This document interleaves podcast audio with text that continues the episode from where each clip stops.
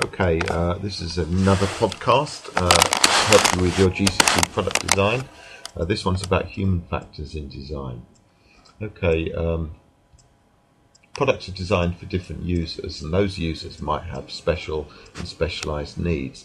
Uh, an example might be people with particular disabilities or physical weaknesses. Uh, products designed for them, that type of design, we call it inclusive design, which means that it can include lots of people. A good example might be uh, for blind people. You'll often see uh, lift buttons uh, with little braille fingertip signs. Have a look in the school, see if you can find them. Uh, you might also hear the audible signal when you cross the road. Uh, you can see the green man on the traffic light, but some people can't. Some people, such as old people, might uh, need things without such small fingertip control as you use. For instance, uh, large buttons on a TV remote or a phone. Obviously, if you look around the school or public buildings, you'll see lots of modifications and different designs for uh, people in wheelchairs. Um, when you walk into uh, the school down the, the, main steps, you'll see a handrail. The handrail isn't for you, it's for people with uh, less physical capabilities than you. All that stuff is called inclusive design. Uh, it might include designing things with pictures instead of uh, words for people that can't read on the instructions. Other human factors in design might mean designing things for different cultures. For instance, if you went and looked at a Japanese home, you might find that the uh, furniture is completely different to in your house. You might find that people are a lot used to, more used to sitting nearer the floor, and the tables might be lower down. Uh, we're quite unusual in uh, Western homes in that people walk into houses and keep their shoes on sometimes the whole evening, whereas that would be considered uh, unpleasant and dirty in uh, most other cultures in the world.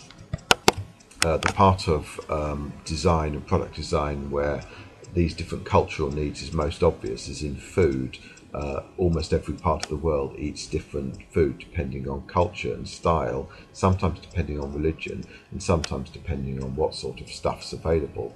Uh, for instance, we eat a lot of meat and dairy products, and in the Far East you won't find many dairy products. Some countries eat hardly any meat. Some people eat hardly any meat because of ethical and religious reasons, and sometimes just because it's very expensive and it's not available most parts of the world wear different types of clothes. Sometimes this is because it's hotter or colder, and sometimes because it's a different culture. Sometimes uh, cultures require uh, people, women for instance, to be covered up more than they are here.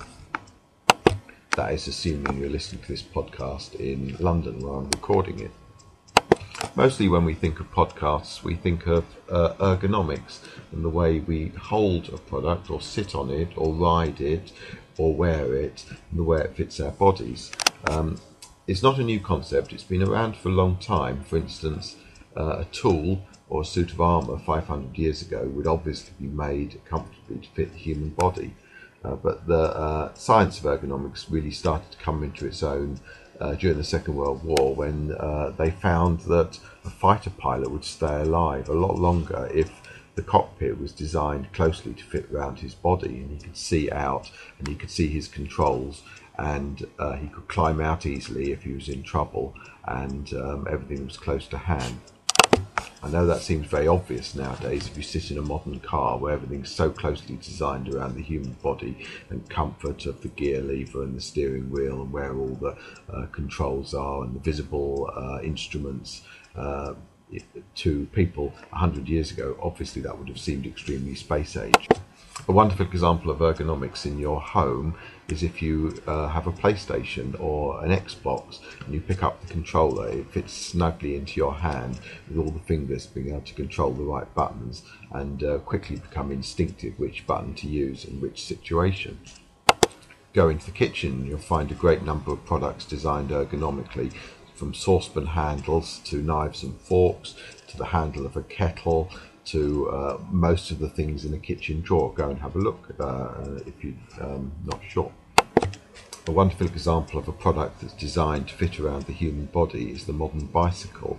Uh, if you sit on one, you'll find the saddle fits um, your backside, and uh, hopefully your feet should reach the pedals, and you'll be sitting in a comfortable position with your thumbs easily be able to get to the gear levers and uh, switch on the lights if you've got a light, and um, generally steer the bike people are different sizes though, so uh, they range from really, really short people uh, to people up to, well, what I would have called seven foot tall, and they can't ride the same bike or they can't sit in the same aeroplane seat comfortably.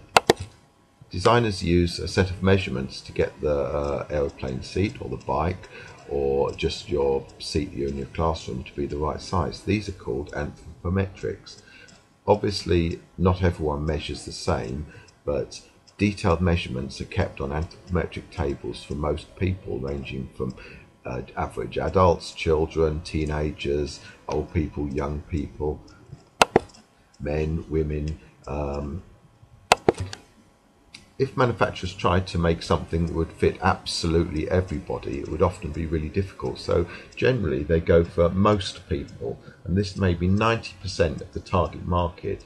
So the very, very tall people, maybe the sort of giants, seven foot high, might find that furniture is uncomfortable, might find that it's difficult to get a bike to fit them, and might find that an aeroplane seat is very uncomfortable. Also, very, very short people might find their feet don't reach the pedal, or they find that uh, furniture isn't exactly made for them. Designers take a decision that these people are a very small minority, and it'll be cheaper to make things just to fit the 90%. So they tend to go for the 90 percentile, um, most people, and the fifth and 95th percentiles tend not to be catered for a great deal, except for if you buy products specially made for them. So to sum up, human factors, stuff you might need to know about. Uh, making things to fit specialized users is called inclusive design. This could be making things for disabled people or blind people or people with uh, special needs of some sort or other.